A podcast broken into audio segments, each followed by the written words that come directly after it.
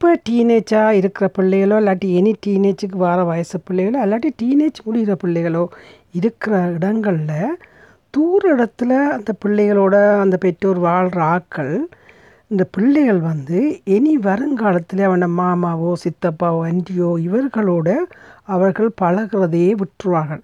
அவர்கள் என்ன செய்கிறாங்கன்னா அவர்கள் அவங்களுக்குள்ளே அவ உள்ள நண்பர்களோடு தான் அவர்கள் பழகிறதுக்கு முயற்சி செய்து அதுகளுக்கு போடுறாங்க.